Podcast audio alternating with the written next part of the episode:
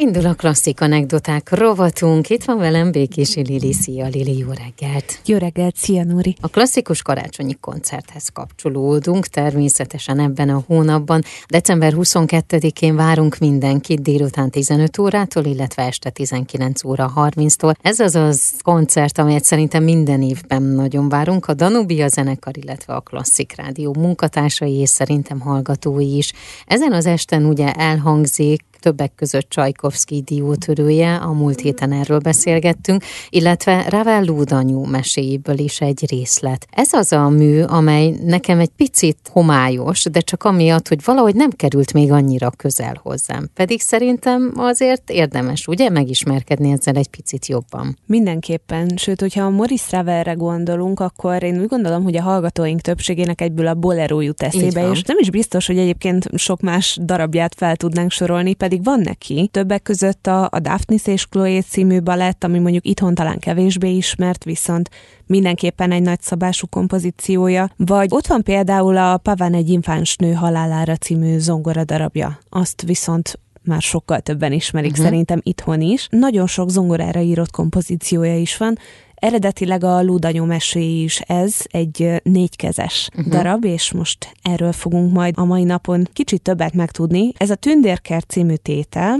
ez lesz majd a klasszikus karácsonykoncerten is zenekari változatban. Mert hogy mi most hogyan fogjuk meghallgatni? Mind a két változatából fogunk uh-huh. hallgatni, az eredeti négykezesből, és ezt követően pedig majd a zenekari darabból is. De most kezdetnek ebből a tündérkertből hallgassunk meg egy részletet, Simon Izabella és Várjon Dénes előadásában, ez az egyik legújabb lemezük. Az elmúlt percekben Simon Izabella és Várjon Dénes legutóbbi lemezéről hallhattunk egy részletet, részletet, Ravel Tündérkert című tételét, itt egy négykezes zongora játék volt, és hát a mai napon és ebben a rovatban a Ludanyú meséit ismerhetik meg egy picikét jobban a hallgatók. Honnan kezdjük ennek a darabnak a megismerését? Mondjuk, hogyha a címet nézzük, rögtön Ludanyú meséi, akkor nyilván egyértelmű számunkra, hogy itt valamilyen meseszerű uh-huh. történetekről van szó, és, és ezt nyilván első ránézésre is megmondhatjuk. Valóban mesék ezeknek az alapjai, az összes kis tétel mesélnek, ezek gyerekeknek szánt történetek. Ravel ugyanis az 1900-as években nagyon gyakran vendégeskedett a Godepski családnál, ez egy művész család volt. Ciprian Godepski, ő egy lengyel származású, de egyébként Párizsban élő szobrászművész volt, és a helyi értelmiséget tömörítő szalont üzemeltetett a feleségével. Filozófiáról beszélgettek, művészekről, nagyon sok művész volt ennek a körnek a tagja. És a kis Godepski gyerekek is uh-huh. ott futkostak ilyenkor az eszme eszmecseréknél. Ravel pedig nagyon szimpatizált a gyerekekkel, egy gyakorlatilag alig tíz éves gyerekekről beszélünk. Ravel egyébként nagyon szerette a meséket. Több alkalommal fel is olvasott nekik, főleg Charles Perrault meséiből. Honnan lehet ismerős? Talán onnan ismerhetjük Charles Perrault nevét, hogy neki tulajdonítjuk a kék szakállú történetet, uh-huh. amit ma ugye például Bartók Béla.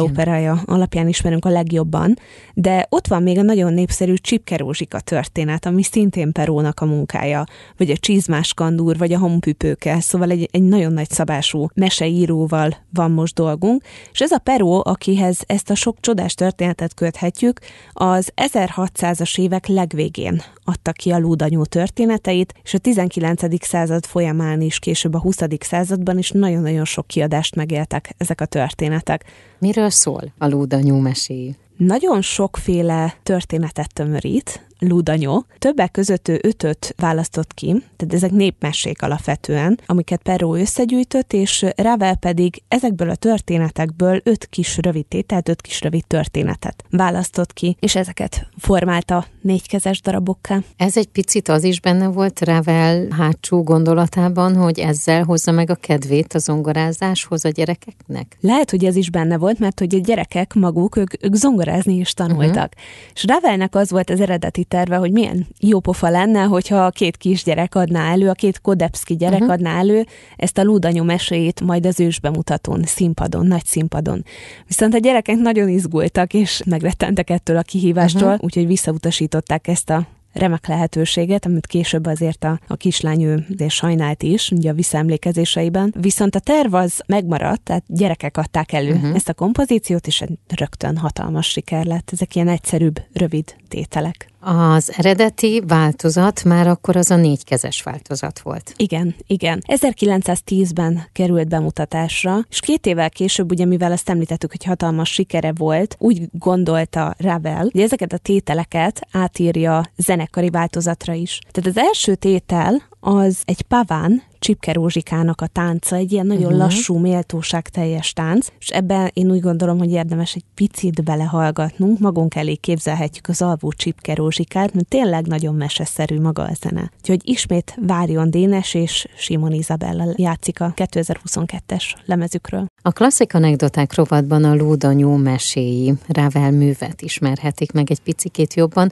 Az elmúlt percekben az első tételből hallgattunk meg egy részletet, és a folytatásban pedig mi következik? A folytatásban Csipke Rózsikát ezúttal Hüvelyk Matyi követi, uh-huh. őt pedig a harmadik tételként Csúnyácska a pagodák hercegnője. Én ezt a mesét ezt nem annyira ismerem, viszont hogyha a zenébe belehallgatunk, már pedig belefogunk, uh-huh. akkor magunk elé idézhetjük egy ilyen kicsit ilyen pentatonos hangzásvilággal, abszolút ezt a távol-keleti hangulatot. Szinte magunk előtt is láthatjuk a pagodákat, mert nagyon, nagyon erőteljesen megjelenik a zenei anyagban ez a távol-keleti érzés, úgyhogy ebbe is hallgassunk bele röviden. A klasszik anekdoták rovatban a mai témánk a klasszikus karácsonykoncertünkhöz kapcsolódóan, az egyik elhangzó mű, ez pedig nem más, mint Ravel Ludanyú mesé, és abból is a tündérkert, ez lesz az, amelyet meghallgatunk a koncerten, viszont itt az anekdoták rovatban az egész művet megismerhetik egy picikét. Most a csúnyácska, a pagodák hercegnője volt az, amit meghallgattunk. Ugye ez egy öttételes mű,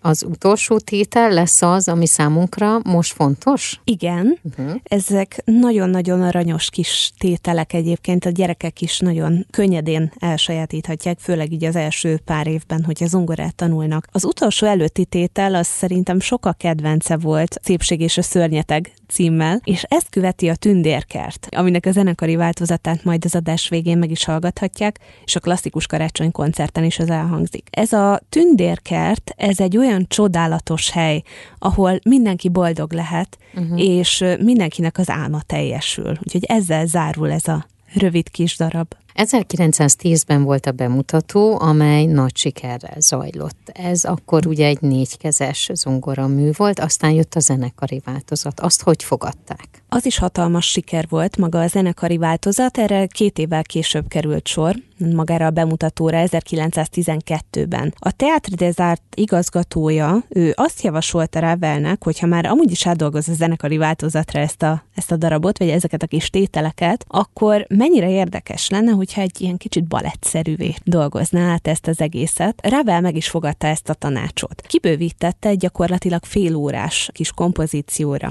És ugye az egyik elmúlt adásban, a diótörőben, amikor azzal foglalkoztunk, beszélgettünk egy kicsit az orosz balettről. Uh-huh. Na most ez egy kicsit itt is megjelenik. Václav Nyizsinski nevét kell még itt megemlítenünk. Ez a Nyizsinski pedig a valaha volt legelismertebb és legtehetségesebb férfi balettáncosként tartjuk őt számon. És később Nyizsinski egyébként erről a szerepéről úgy nyilatkozott, hogy, hogy ez volt számára a legkedvesebb. Uh-huh. Ezt eh, nyilván több tételre dolgozta át Ravel, viszont az utolsó tétel az ugyanúgy a tündérkert maradt. Én úgy gondolom, hogy meg is tudjuk ezt most hallgatni. Pierre Boulez-től fogjuk ezt meghallgatni, aki a berlini filharmonikusokat vezényli. Nagyon szépen köszönöm, és jövő héten folytatjuk, hiszen van még egy olyan mű, amelyet egy picit részletesebben szeretnénk megmutatni a hallgatóknak, ez pedig a szánkózás lesz majd. Igen.